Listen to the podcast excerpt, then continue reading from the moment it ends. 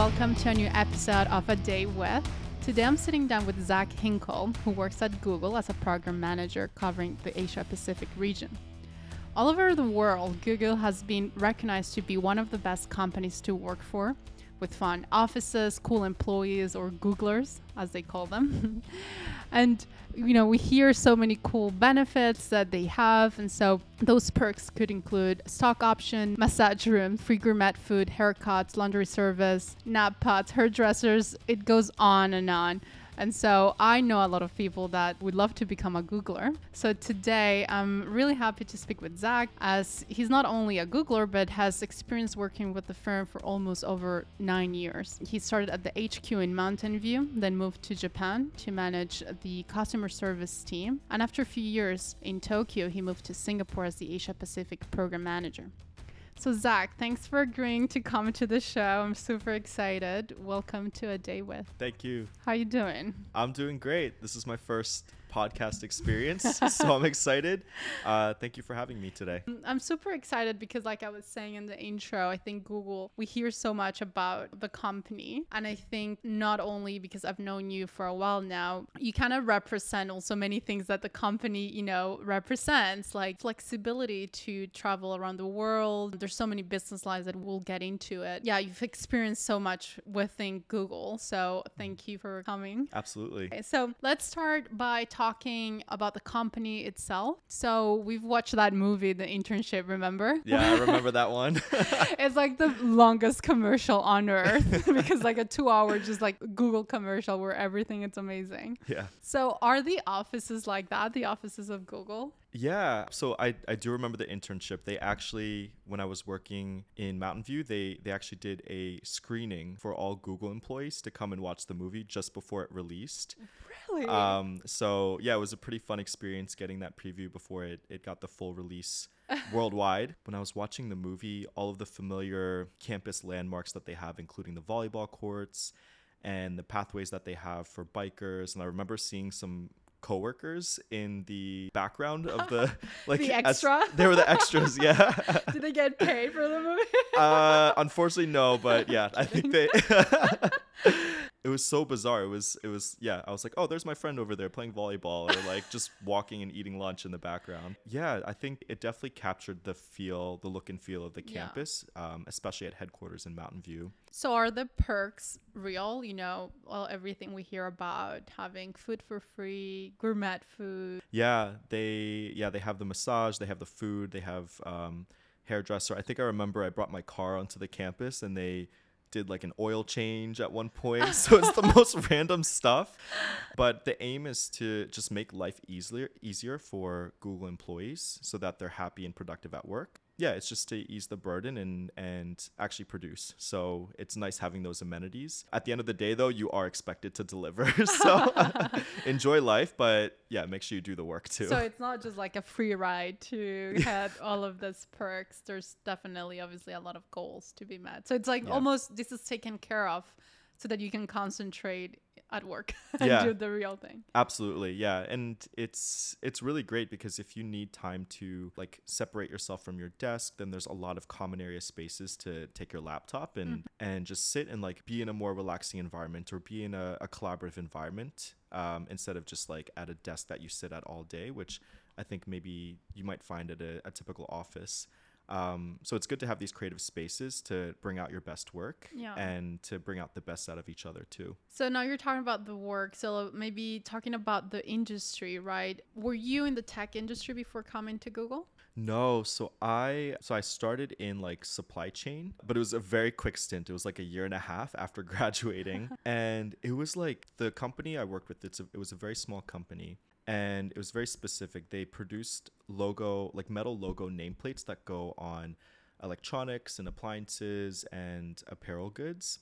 Okay. And so, for example, like golf clubs, if it's a Nike branded golf club, they would produce that little Nike swoosh uh, and in China and then ship it over to Nike and they would put it onto their golf clubs. Okay.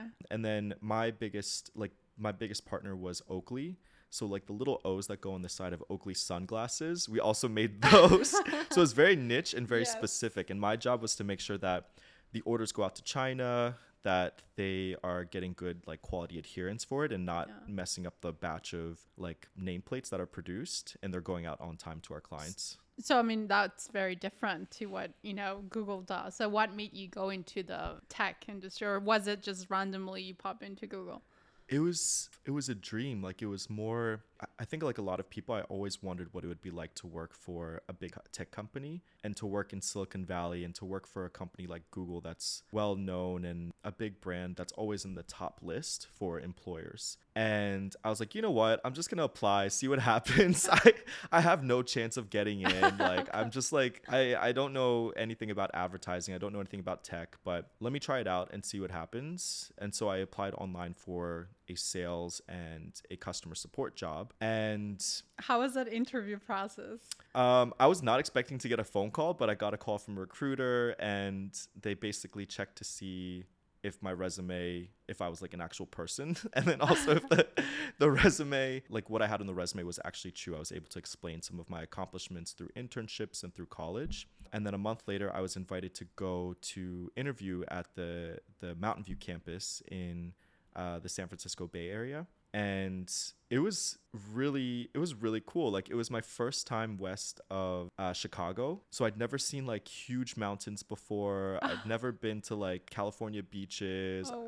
I didn't know that weather or anything. But uh, yeah, I showed up. They gave me a rental car and like I got to drive around the campus and I saw things like the self-driving car and I saw people walking around and like doing walking meetings with each other and like talking about business but being able to enjoy the California sunshine there.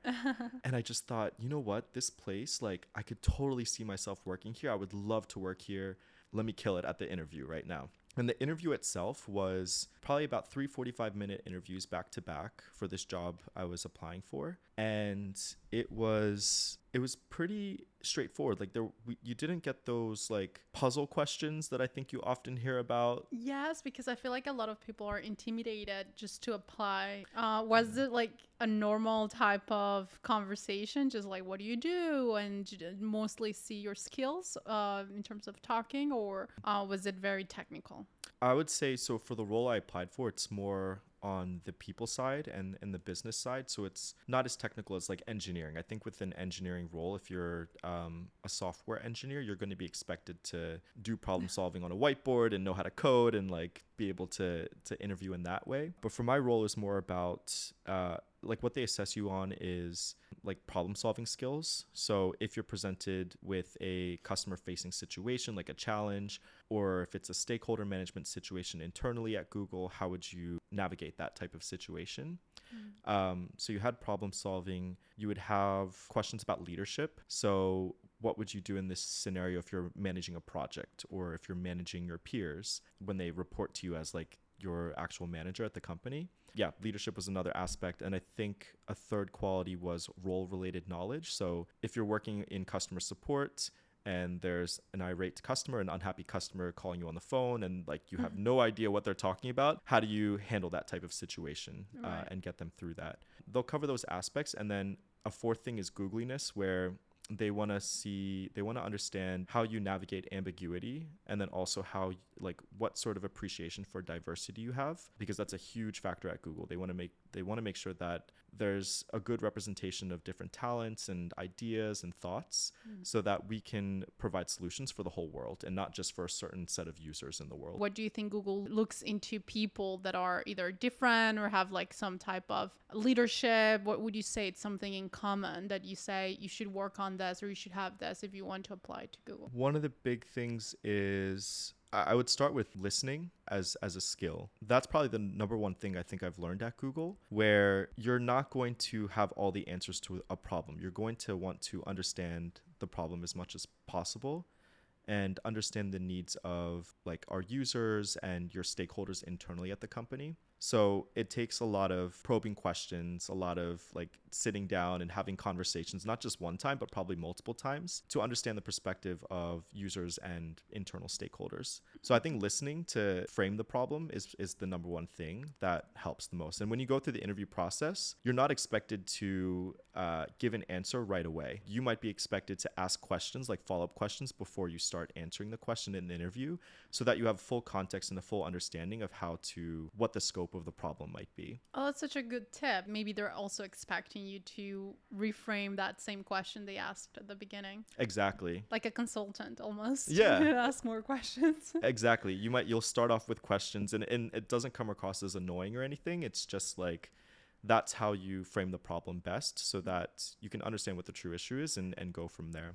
I would say a big thing that i that i've been navigating recently is stakeholder management. Mm-hmm. So when you propose an idea you have multiple stakeholders that you have to get buy-in from and like a number of leadership and another, a number of communication styles you'll need to adapt to get your idea across and get buy-in for it. So I think like engaging stakeholders early and often and knowing what order to reach out to them and knowing which teams to reach out to to to really make sure that if you have a program launch or if you have um, a new initiative that you want to drive for the company, you engage the proper stakeholders so that there are no surprises later on where someone says, uh, no, we're not bought into this idea, we can't move forward. So I think creating a stakeholder map and knowing who to go to for information and how to pitch things, that's that's a big thing at Google too, because it's a huge company. Yeah. And you'll need to navigate it for sure.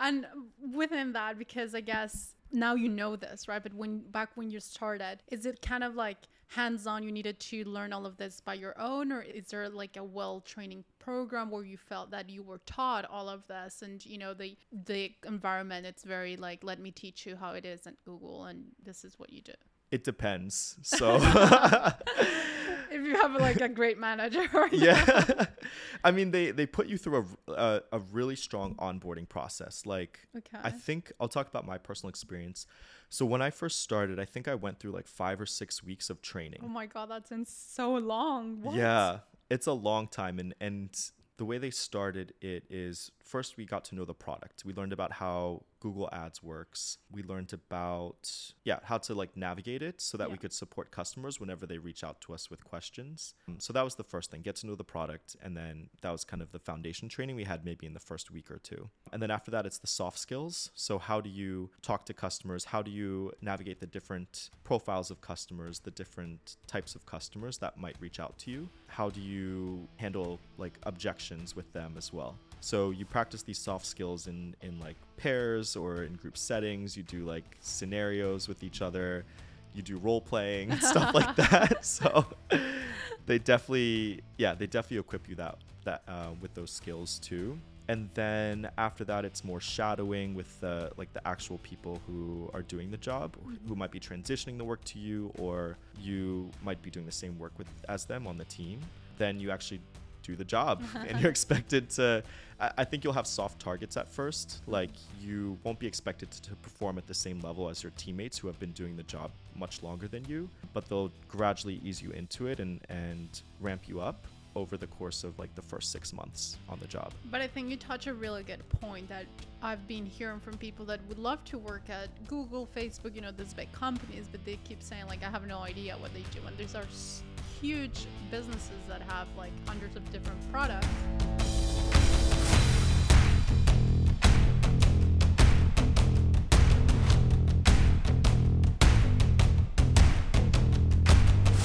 It's great to see that in some way, you know, you do have a big training process where, I mean, they're maybe not expecting you from the beginning to know as much for the role itself. I'm sure, like, as you, the role is increasing, like, you know, manager sh- and with years of experience, they expect a little bit different. But yeah a lot of our listeners are recent graduates, recent MBA graduates too. So it's kind of like they will teach you, Yeah. right? Yeah, the products and all of this. Yeah, you'll definitely be taught. I don't get me wrong though. I think I was scared when I first started because uh, so I did customer support. Uh, that was my first job at Google. So basically, I would pick up the. I was working in a call center basically when I first started, but it was uh, a fun call center because you just had a bunch of twenty some year olds like like soon out of college getting together.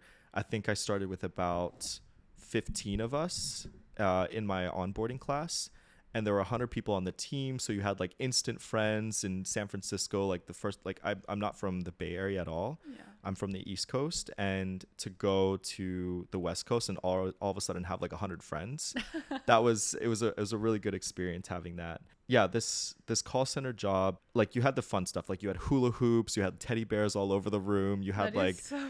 Basketball hoops like you just throw while you're on a phone call with a customer. But I do remember being so scared getting onto that because like the first customer I talked to talked to yelled at me over something that wasn't that I didn't do to them, that wasn't my fault, and I took it personally. But then I realized, you know what? They are frustrated with their product experience. They're frustrated with their experience with Google, and I'm on the front lines. My job is to make sure that I can turn this experience around for them so that they have confidence working with our products and working with our business. So yeah, I don't have to take it personally myself, but I will make sure that I turn this experience around for them instead. And I love what you're saying because we'll speak more about your specific role right now, but from mm-hmm. what you're just saying, you know, it gives me the feel that you got to experience firsthand, you know, what customers were saying yep. about the product, which will lead now to understand a little bit better how you can find solutions or strategies. And we'll yeah. speak about your role now later on. But before, uh, you mentioned about the community. So I've heard so many names. Like you call well Googlers. That's the main like name in the community. But there's also Nooglers. What's that? Nooglers. Yeah, Noogler. it's a, a new Googler basically. then there's um Xooglers. That's ex Googlers. Yeah, that is ex Googlers. So I forgot. I think you told me about this before, and I was like, what does that mean again? Yeah, I think that's ex Googler. I think I remember like Grayglers, like older Googlers or something. I, I don't I, I don't know if that's offensive, but I think there's like a an employee resource group or an interest group like that. Truglers, which is basically me. That's like a Googler that transfers from one office to another. It's a um, Trugler. yeah, Trugler. so yeah, you have fun names like that. That's so cool. All right, so you mentioned about you being a Trugler, which is something I love not only because I think international experience it's just so rewarding, but talks a lot about how Google is, right? Like giving you so much opportunities for you to grow. So you've been in Mountain View, mm-hmm. in Tokyo, and in Singapore. Tell us a little bit about this, you know, traveling experience. How easy was it, you know, back in Mountain View to say I want to transfer? Did you know you wanted to go to Tokyo or was it just like mm. a random opportunity for you to, you know, go to that office in, in Japan? Yeah, I'd say I've been very lucky with super supportive managers and, and advocates at Google when I was in Mountain View, so I, I had a manager, we would have career conversations maybe like, I think it was every two weeks. It was very often. Like, I think that's even at Google, that's unheard of. But every two weeks, we would talk about career. And I think one thing that I came up and and I was like I never I still don't really know what I want, but I never really knew what I wanted and I would just throw out ideas and be like, "Oh, I want to do like a rotation on this other team," or "Oh, I want to work in marketing," or it was always it was always changing every 2 weeks. and then I, I just imagine your manager like, "Okay." and I'm still kind of like that today, but I tried to like be more focused okay. more than before. But I like as a 20 something year old, I like yeah, I didn't really want to discover the world. And I wanted everything. Yeah. as you should, yes. Yeah. And so I brought up one meeting. I brought up like, hey, you know what? It would be cool to like work from Singapore for three months or something, and and like bring some of my learnings from this team over to there, and then like bring some learnings from there back to here. And my manager was just like, okay, well, who do you know? in in like in the APAC region and like who do you know who could advocate for you or or who you could at least talk to to get more information? And I was like oh my gosh I know exactly who. She she like leads the support team in Singapore. She looks after Southeast Asia markets. She actually had just come to shadow me like listen to me do consultative calls with some of our clients going through um, this whole series of of like treatments for their accounts. And she saw my work and she had all these questions and I made sure I emailed and followed up with her. So let me reach out to her and like see what she knows uh-huh. happening out there. And he said, okay, great. Um, I'll see what I can do from my end. And so I sent um, this manager, this lead, an email, and um, she came back and she said, oh, actually, we I've moved from Singapore to Tokyo, and I'll be launching agency support. And also, we're launching something called self-managed teams, which is basically instead of having top-down decision making, we'll have the team come up with solutions themselves and empower them to solve problems for the business uh, instead of expecting leadership to like put forth ideas that maybe the team wouldn't be so happy with. Mm. Um, so we'll empower like things from the front lines up instead. And I was like, oh, that's great. That's something we've been working on here in Mountain View. And she told me, okay, let's talk about it. And I would love to hear your ideas. So we had one chat for a half hour. But meanwhile, my manager behind the scenes, he was talking to like the director in in APAC, and I think they were like setting something up behind the scenes. And all of a sudden, the next day, my manager sits down with me and he says, "Oh, um, so you have an opportunity to go to Tokyo in the next couple of months, and you would be ridiculous to not accept this opportunity. it's not three months; it's actually going to be at least a year. But you should think about it and let me know what you think about it." And I was like, "Oh my gosh, Tokyo! I don't know anything about uh, Japan." I was just gonna ask, do you know any Japanese? No. and Japan is just so not foreigner. It's not yeah, very it's like so friendly unique. at all. Yeah, exactly. Like that would be the last place I would think of going to. I think in the world. Especially like, was that your first time living abroad? Uh, yeah, living abroad the first time. Oh my gosh. Yeah, because I feel like Singapore, at least here, it's very Western friendly. Everything is in English, you know, etc. Japan is like not. I knew nothing about Japan. I still like I'm a typical American that doesn't really know global geography. like all I know is my hometown. and I was like, okay, I kind of know where Japan is on the map, but like, where is it in Asia? Like, is it north, south? Like, Oh I my god, still you're so funny right now. yeah, I, I just went into it with a, a blank slate, and I Risky of you, but but good. yeah. Did you just say like, okay, it's a new experience. Let me try it for one year?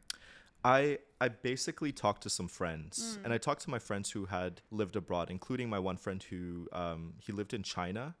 I think he studied abroad in China for a bit, and I think I talked to people who actually I talked to so many people, like people who lived in Japan, people who lived in Southeast Asia, China, and I got their advice. And I think one person who I talked to who had lived in Japan was like best experience ever. Oh wow. like i wish i was living there right now. I think back fondly on those moments. It was the most formative years I'd, i ever had i'd ever or formative months i'd ever spent. And i was like you know what? I'm getting excited. Like okay i'll accept the offer i'll go to japan But before you continue, I want to Yeah. point out because you're not the first Googler Yeah. that talks about this management meetings. I think obviously, like you said, you yours was like unheard every two weeks, but it's so cool that managers and the company itself encourages the feedback so it's you know every three months i hear like feedback meetings or, or, or career meetings where you can say what do you want what you want next. And what i've heard from other googles like they can talk about salary expectations um, internal changes etc etc and like they actually take it for real and help you achieve that you know get into uh, a line for you to achieve those goals. This is just a, one of those examples where you're like i want a new experience and all of a sudden your manager is advo- advocating for you to go to japan all of a sudden. Yeah, no, absolutely. I think I think that's what I really appreciate about Google is the um, how transparent you can be about your needs, what you are trying to get out of your career. Like I think it's it's not a taboo subject. Like I feel uh, in my previous company, it wasn't really something you talked about. You didn't talk about career. You didn't talk about like where you could take your talent after that role that you're doing. Yeah. But I think like at Google, even on day one of your job, you can start thinking about what's next for yourself, and you can position. You can start having conversations about how position how to position yourself for the next role at Google. Um, and that comes down to figuring out what skill sets you want to build, and what sort of goals you should set in your role, and which stakeholders might be best to to work with and and to gain advocates through over time and not in like a slimy and networking way but like I was just gonna ask because because it feels like from your own experience you needed to like know some people and do like some kind of network too, yeah but it's a little bit more organic than that. I would say it's it's absolutely organic. Like I don't go to like Google events being like, okay, I need to talk to this person, this person, this person, and like I need to get this business card. No, I don't work that way. Like the banking mindset, it's a little bit like that. yeah, it's it's more like, oh, okay, you have this interest, not not work interest, but like a hobby. Let's talk about this, Let's- or let's sit down for lunch or coffee, and would love to hear more about the role that you're doing and and what's important to you in your role, and not about like what can you do for me. yeah, what can I get from you? Yeah, exactly. That's so cool. A more friendly approach and more like, yeah. Hundred percent.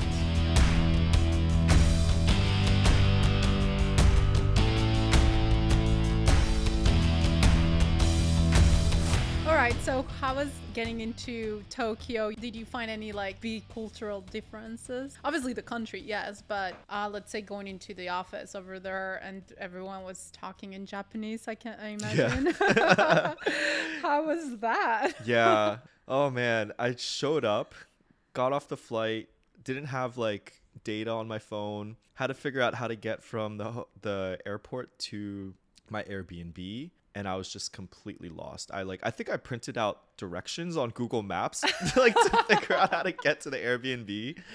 Yeah, I just I had no data connection there. I fortunately I had good instructions from the Airbnb about how to access the lock and how to get into the apartment. I was afraid of taking taking the train system even though it's super efficient, super safe, but I just didn't want to get taken out of Tokyo and get taken somewhere else, so I just walked everywhere in the first few in the week or first few week or so i was just i felt like an alien there. Like i felt so different and i felt like i stood out and i just didn't know the language and it was a bit intimidating but also like electrifying at the same time the tokyo streets i i don't know how to describe them but i the best word i have is like they're so romantic. There's just something I thought you were gonna say something very like crazy because depending where you are in Tokyo, sometimes it could be crazy, like those video game stores and you know, like all the lights. yeah. Then yeah, you get some little streets that are like so cute, and they're so curvy and they're like you don't know where you're gonna end up. I know, yes. like you'll see this little cute coffee shop in one corner and then all of a sudden you see the huge flashy lights of like Shibuya crossing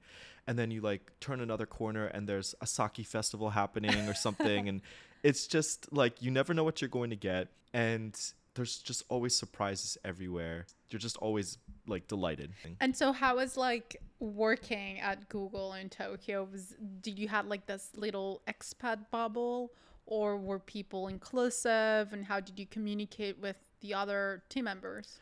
it was so inclusive i mm-hmm. was that was one of my fears i was like i'll never fit in here like going into japan Yeah. I just thought I would always be an outsider. But I think one observation my manager had, the one who brought me into to Tokyo, you just blend in like with the rest of the team, and it's like you've been living here for a while. Um, and I think if you're open to that experience, if you're open to learning about the culture and learning about how business is done there, how they engage with clients, how they celebrate success and celebrate each other, I think you won't have a tough time at all, like acclimating and getting the full experience and feeling like you belong there. So you have to be open minded to it. Yeah. I hate comparing Tokyo and Singapore, but acclimating to life in Tokyo was so easy. It was so because it's it's so different and it's so exciting and you're like, I don't know what's going on, just like I'll go for the ride and see what happens. That's so cool. And so, I mean, I'm sure you enjoyed that. How how many years did you, uh, were you in Tokyo? 3 years.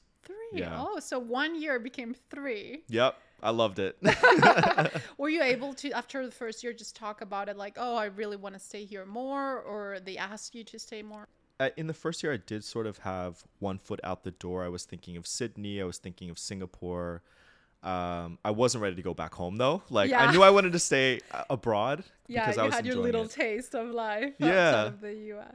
exactly. And, And how did after the three years did like this Singapore opportunity come about? so that eventually I I started I had to think about career and what made the most sense to me. And Japan, it's like it is you have a lot of international talent that comes in and you have non-English speaking or no, you have English speaking roles of course all over the office, but the the function that I work in, it's the business side of it. So a lot of the times it's going to be client facing or it's going to be it's going to have to be the part where you you should be positioned in a place that makes sense. Um, the office I was in, it's for Japanese customers. It's, Right. It's Ja- Japan first, and so I think in order to like reach my full potential in career, it made sense to go to our APAC hub here in Singapore and like do the job out here. Like an English speaking customer base, I don't know. exactly, yeah. And- Australia, Singapore, something like that. yeah, exactly. Like somewhere that that has more roles that would I think there would be a, a larger pool of roles available to me and it would make sense career wise to come to Singapore instead. Um, so I talked to my manager again. I talked to like other stakeholders in the region. My manager's manager was supportive and they're like, okay, we have a job for you in Singapore. You can transfer over there instead. I'm just so amazed. I've said it like five times already, but how easy it is. It's just like I don't see it in other companies, you know? Like mm-hmm. I remember when I was working at L'Oreal, my manager at that time asked for a transfer to New York for over five years. And they would always say, like, yeah, yeah, yeah, we're working on it. You need to achieve this amount of metrics and, you know, you'll be on your way, but never really happened. And then, mm-hmm. like, other companies in the asset management industry were like, it's so hard to get, like, those transfers and for you and other friends that we have at google it's like Mm-hmm. i want to go to zurich okay yeah well can you wait six months because in six months we have a job for you it's like of course six months is nothing you know what i mean it's like yeah. so easy i, I bet it's also like a huge company so there's always like something open Yeah, I think so. And they it is strategic too. Like they have um, Google has certain orgs within Google and certain teams have hubs all over the world. So Singapore is our big hub for the team that I work on. Um, so if there's a position open, they would rather hire someone internally than have to look externally to take up that role. They would be willing to take you, like, have you transfer to pick up that role instead. And then, yeah, we have, like, uh, it depends on your team, but you'll have hubs all over the world. And I think that's what makes it easy to transfer around if you need to. Got it. So it took us a while to get to today, but how is a day with you and what does a program manager do? Maybe for someone that's right now at university, you know, picture like a 20 year old, not, they don't know anything about like business or strategies, but like in simple words, Yeah. how could you describe your job? Yeah, I would say so I think it's a few aspects. Like one of the one of it is launches. So I, I work on it's it's strategy and operations. It's it's the go to market team. And so we work on launches that affect our customers ultimately. So I'll be the one to help prepare for launches that affect customers in the support side of our business at Google. Okay, let's take it low. So, launch, like, what type of product are we talking about? So let's say you do a search on Google for okay, let's say you get locked out of your apartment and you do a search for a locksmith. Okay. Uh, this is taking me back to my call center days where we talked to a lot of locksmiths who complained about like their competitors clicking their ads and and like losing money off of that. But okay, let's say you get locked out of your apartment and need you need to search for a locksmith to come over and help you into your apartment. In the search results, there are you have the organic search results, which is basically it's like any website that shows up without having to pay for their place on Google. And it would be depending on which words they have in their website that matches your search. Yeah, and the quality of the content on the website, how often they update the content on the website. So it's it's a lot of organic organic things. Matching the results. Okay. Yeah. And then you have businesses that can pay for their spot on the Google search results. Mm-hmm. So if you're a locksmith and you want to show up at the top of the search results, you'll pay you'll bid a certain amount so that when someone clicks on your ad, you have to pay that amount back to Google to be placed at the top of the search results. Oh, that's so interesting. So it's not like you're paying just to appear there. You would only pay if someone clicks. Yeah, it's cost per click. Oh, so for for Google search, it's cost per click. So anytime someone clicks, that's when you pay. Mm-hmm. Um, you bid for your spot, and you have competitors who bid for the spot as well. But it's not just the bid amount that gets you at the top of the search results.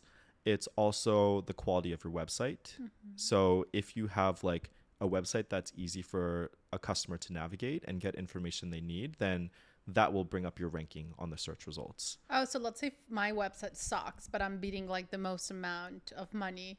That doesn't get me maybe on the ad Yeah. bid. because it's a poor customer experience it's a poor user experience Mm-hmm. and google doesn't want like trash at the top of the search results Got it. so we have to factor that into there and then the quality of the keywords that you are bidding on is another thing so let's say you're a locksmith but you are you also like you put cupcake as your keyword. Mm-hmm. You're not going to show up on the search results for cupcake because it has nothing to do with your business. And the people who click onto your website will be like they'll bounce out of your website they'll mm-hmm. leave your website and be like i was searching for cupcakes. Why am i going onto a locksmith website right now? Right. Oh my So god, the the, cross check my insane just to like verify that yeah it makes sense. Okay. super smart. I mean, it takes like lots of data to be Mm-hmm. able to build that up. But yeah, it's basically how much you're bidding on a click to your website, the quality of your website, and then the quality of keywords that you're bidding on Mm. to show up in the search results. So that's our business. We also show up on, we have ads on YouTube, of course, and we have ads that show up on any website that, like a news content website that might have ads on there. Mm-hmm. Um, that's another network that we show up on. Th- that's the business I support. And the specific part is customer support, where any customer who has an issue with their campaigns, like showing up on the search results or on YouTube, if they have a policy issue, if they have like a, an invoicing issue with their account, if they are not getting the ROI that they expect from advertising with Google, they can reach out to our call centers our support centers and get help. And so that's the business I look f- after. So anything that affects our customer support business, any launches um, or any initiatives that affect it, I am the one who makes sure that it works for APAC customers. And I make sure that our sales stakeholders are also happy with it and on board with it because they're working with our top clients in the region as well. Mm, got it. And what would you say it's your main challenge in this? So as a business our main challenge is is our customers are getting so smart with using Google Ads that our support team is not able to keep up with customers questions. Like we're not able to sometimes we're not able to add value in the way that we want to because they know so much about the product. Like they're more experts sometimes than our support teams. So we really need to ramp up our specialist support um, and ramp up like our expertise on the product so that we can continue to stay ahead of customers and like make sure that we're adding value to the interactions that they bring to us. Like they might ask, like, I bet this amount and I saw X other person beating this other amount. Why are they showing up? Like they could complain about. yeah, they could complain about that. And we and, and I think like those types of questions we'll be able to like we should be able to navigate those ones, but they might ask a question like, "Hey, I'm in like so and so business. Like this is my business right here and I need help like getting stronger ROI. Like what is the advice you can bring to me?" And our support team will be like, "Well, we have this template answer right now. Like this is what we can offer to you. Like this is what our help center is saying. But sometimes they need like tailored guidance that's specific to their business model and mm-hmm. specific to their needs as a customer. And it's it can be difficult to keep up with that, I think. It's so interesting to hear that customers are getting so smart. Yeah, especially so- agencies. But I think my my own challenge in the job is we have so much data at Google and we have so much information which is great. It's a great problem to have, but you need to be able to tell a clear story to your stakeholders on on how the business is performing. And so my number one, my stakeholders are the sales teams. Um, I go to them and I give them updates on how their customers are being supported by our team, like what sort like what percentage of their clients are actually coming to our team to get troubleshooting support um, what are our customer satisfaction scores? How fast how quickly are we turning around issues and getting like problems solved for their customers? So i um, i have to create a story that goes back to these teams and i often create decks and slides and there's just so much information out there and there's so many stakeholders to tell this story to that it's it can be hard to take this 30 page doc of information and make like five slides that tell a clear Yeah. story. So that's my biggest challenge like taking all the data that we have, taking like all the talking points that we have and making something visually pleasing as a deck that tells a clear story to our audience uh, within the sales teams. But just by the way you're doing this podcast, I feel like you're such a good storyteller. Like how to like, you know, explain. But I get, you know, it's like how can you summarize all of this so that it makes sense for everyone? Because there's so many different parts Yeah. In like three or five slides. Yeah, it's so hard and it takes weeks of preparation. Like weeks of preparation to present 5 minutes of slides basically. Oh my gosh.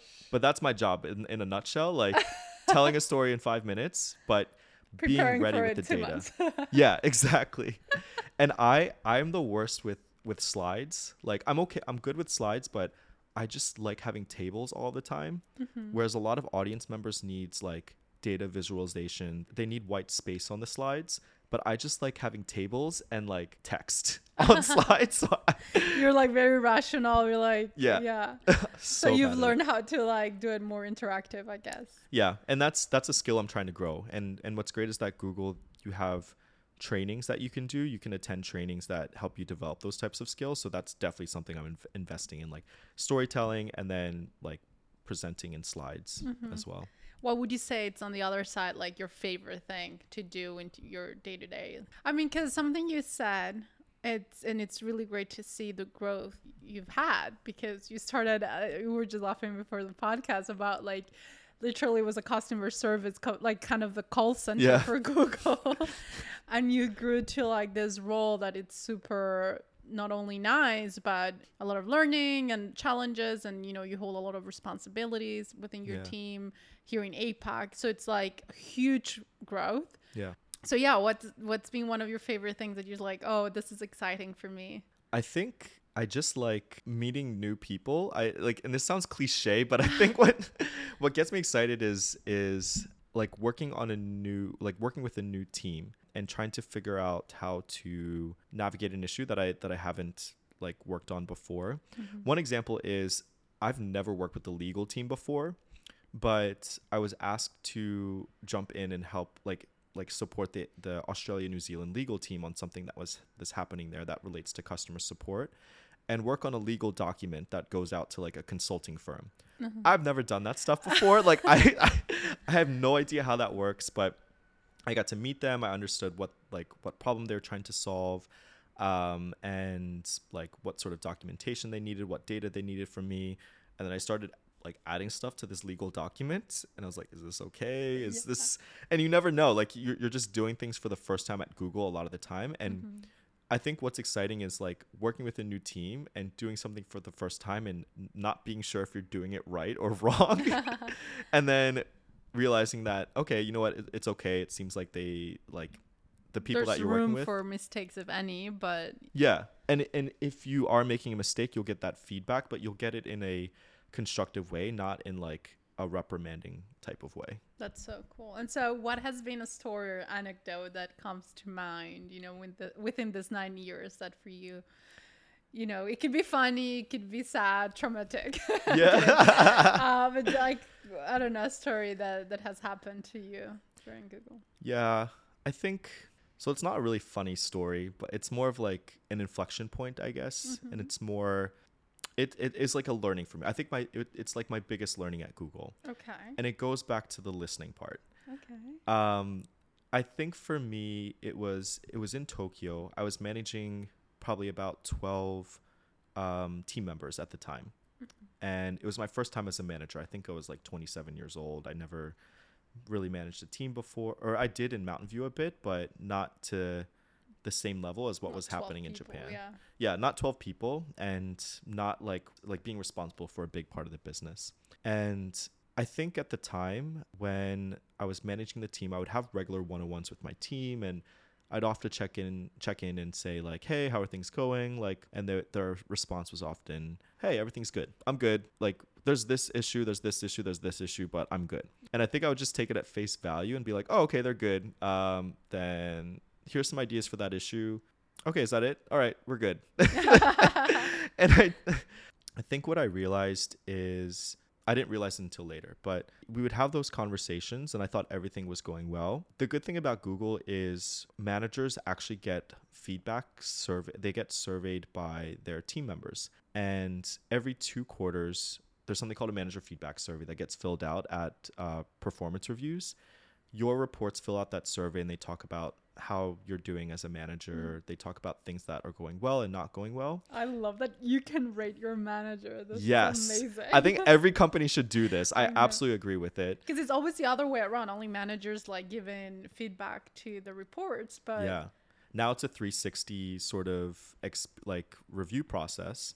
So your reports can review you and actually this review influences your performance review, which influences your compensation as well.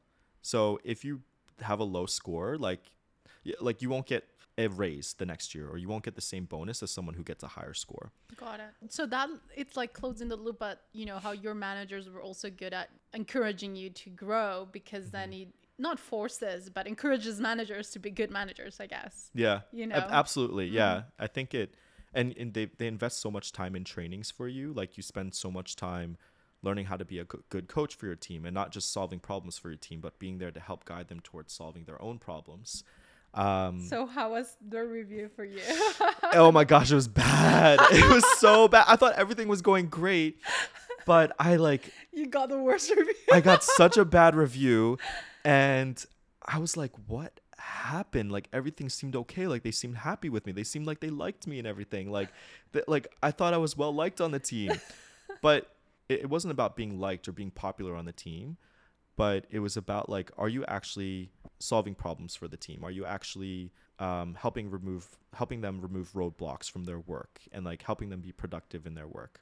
And I think like yes, they did say that everything was good during one-on-ones, but the problems that they presented during the one-on-ones we weren't really taking I wasn't taking it as seriously at the time and spending time listening to the words that they were saying, like the exact words, or looking at their body language and interpreting it that way. I think if I had done those things and been a better listener at the time, then I would have avoided like months of stress for the team and a poor performance review, which is selfish, but like I I think um I was just so motivated by uh, at the time I was motivated by performing at a certain level and getting to the next promo level that I forgot to be that listener and be that advocate for my team at that time. So oh, now, such a nice thing to say because it. I mean, obviously, you were. You know, this was a while ago, and, Mm-hmm. and that was your first time managing, which I think managing people is so hard. Yeah, have to train them and all of that. But yeah, you take it at face value. They're saying like, yeah, everything's good, but it's true that sometimes people just say that, so you don't ask more questions and you leave them alone. yeah, exactly. and as a manager, you know, sometimes you need a little bit of coaching of like, yeah, like o- trying to open them up. But- Absolutely. Yeah. Mhm. And I and I think culturally there was a, a, a challenge there too with I don't mean to stereotype, but I think in Japanese culture, after talking to friends out there, you you might not reveal like what you're truly feeling. But I should have known that like three years into the job that that's how it works sometimes. But I get it a hundred percent, especially because we both come from like the U.S. and again, not just like generalizing, but I find like mm-hmm. in New York, you know, my company, you get it straight away. Like if something's wrong, like there's nothing wrong to just speak up on Yeah. a meeting, and even if your CEO's in front, you're like, oh, I don't agree with that because this and that, and even if they won't pay attention to your comment, you're you know allowed or it's welcome to just speak your mind. Whereas like here or uh, you know i don't want to talk about but like i've been with my team in rooms where i'm like asking for feedback and they're just like yeah yeah. yeah It's it's, okay yeah and i'm like no i don't want to yes okay it's like challenge me. or or saying something different helps build better things but if Yeah. you know everyone's just like okay it's okay we'll do that then it's just a little bit it's harder Yeah, absolutely. It's definitely there. There's some cultural nuances that come into play, but yeah, I, I I think ultimately it also comes down to listening and asking those right questions. Zach, so what's next? I mean, you've been around the globe at this point, nine years into Google. Uh, are you planning any other changes coming up, or are you happy here? How how do you see yourself in the future? Yeah, I think similar to just before moving to Tokyo, just before moving to Singapore, feels like it's another inflection point. um, it's almost three years here in Singapore. I kind of tend to do things in threes, so It's your three-year mark. so I, I I have to think about okay, what's next. Uh, I don't have to, but like I like to think about what's next at this point. I don't know. I don't have concrete answers. but how do you see yourself like uh, in the future? I oh gosh. I have so many ideas. I do like my team a lot. Uh-huh. I I like being in in go to market. I like the StratOps function that I work within. Mm-hmm. I like the business I support as well. So I do want to stay in this org. I like my manager. I like uh, my manager's manager. I, I I'm really happy where I am. Uh-huh. I think yeah, I want to Yeah. stay there. I want to continue You that. like this side of the business you're in, okay? Absolutely. So I'd love to continue that. Maybe a different role Mm-hmm. within the business instead of focusing on Asia Pacific program management and like working with sales teams. Mm-hmm. Maybe it would be time to look at yeah, like another strategic role within the business. I'm sure we'll see you like in a few years all around the globe, like yes, Europe, and you know, so many things to come up. All right, so just to finish up the episode, I have few questions. Some of them are personal, but Okay. mm, funny questions to end up. So, what are the best and worst purchases you've ever made? Oh, okay. Best. A blender, especially during COVID. Oh, Yeah. I think just being able to make smoothies every morning. I, I love that. yeah, you keep fit. You're very fit, so No, I, I you guess. are. Come on. and what's the worst? Um, worst. This one time I went to Siargao in the Philippines, and I purchased a, a cave tour where you're like swimming in water. And I don't know if I'm allowed to say this, but like it's basically you're in batshit in this cave. And knowing what COVID is today, I would have, I should have never gone on that cave tour. I regret that. Okay, well, you're alive now. So. All right, if you could start a charity, what would it be for? Oh my gosh, I think something for kids. Yeah, Aw, is I'll do something for children. passion? Yeah, I mean, like, yeah, I, I did charity work for kids in college. Yeah, maybe something for children, maybe something related to hunger. Cool. Um, what does happiness mean to you? Expectations i guess like keeping expectations in check and then and actually i think executing like doing things like if you have an idea i think it's good to sit on it and think on it but like if you want to be happy and feel like you're moving forward then pursue that idea as well Sure, that's such a nice way to see it. All right, who, alive or dead, would you like to go on a uh, road trip with? yeah this is uh my friend callum i think i would go with him. He uh so he he did pass away last year um but i think he would be just the best road trip buddy to go with. I we did some travel together um in asia and yeah it would be great to see him again on that road trip. All right, and final question: There is there anything or is there something you would never try or do again in your life? I mean i guess this the Siargao thing like that i would never do that again something else um i don't know i think everything's. you don't a- regret. yeah, everything's like a growth experience. I I think like yeah, you'll have regrets, but it just shapes you into who you are today, and Mhm. you just have to live with it. So yeah, no regrets. no regrets. I love that. What is that saying? Uh, they say you only regret what you don't do, or something. like Yeah. that. So it's the life it. unlived. So yeah, Amazing. Well, we're recording this on a Friday, so cheers. I feel like we deserve a drink. yes. Cheers. Thank you so much, Thank Zach. you. I love getting to know, you know, more about your role. There's so many people out there that would love to work for Google, and I think this will give them a little bit more perspective of, you know, what is it to work inside the company, not only like the fancy stuff and, and fun, but thanks for sharing about your role and your experiences around the globe. yeah. And yeah, for everyone listening to A Day With, I hope you guys enjoyed the episode. Remember to share your thoughts or comments on our Instagram, a day with podcast. You can also see behind the scenes pictures and videos of this episode there. And subscribe to get all of our episodes on Spotify, Apple Podcasts, or anywhere you listen to podcasts. See you next week. Thank you. Cheers.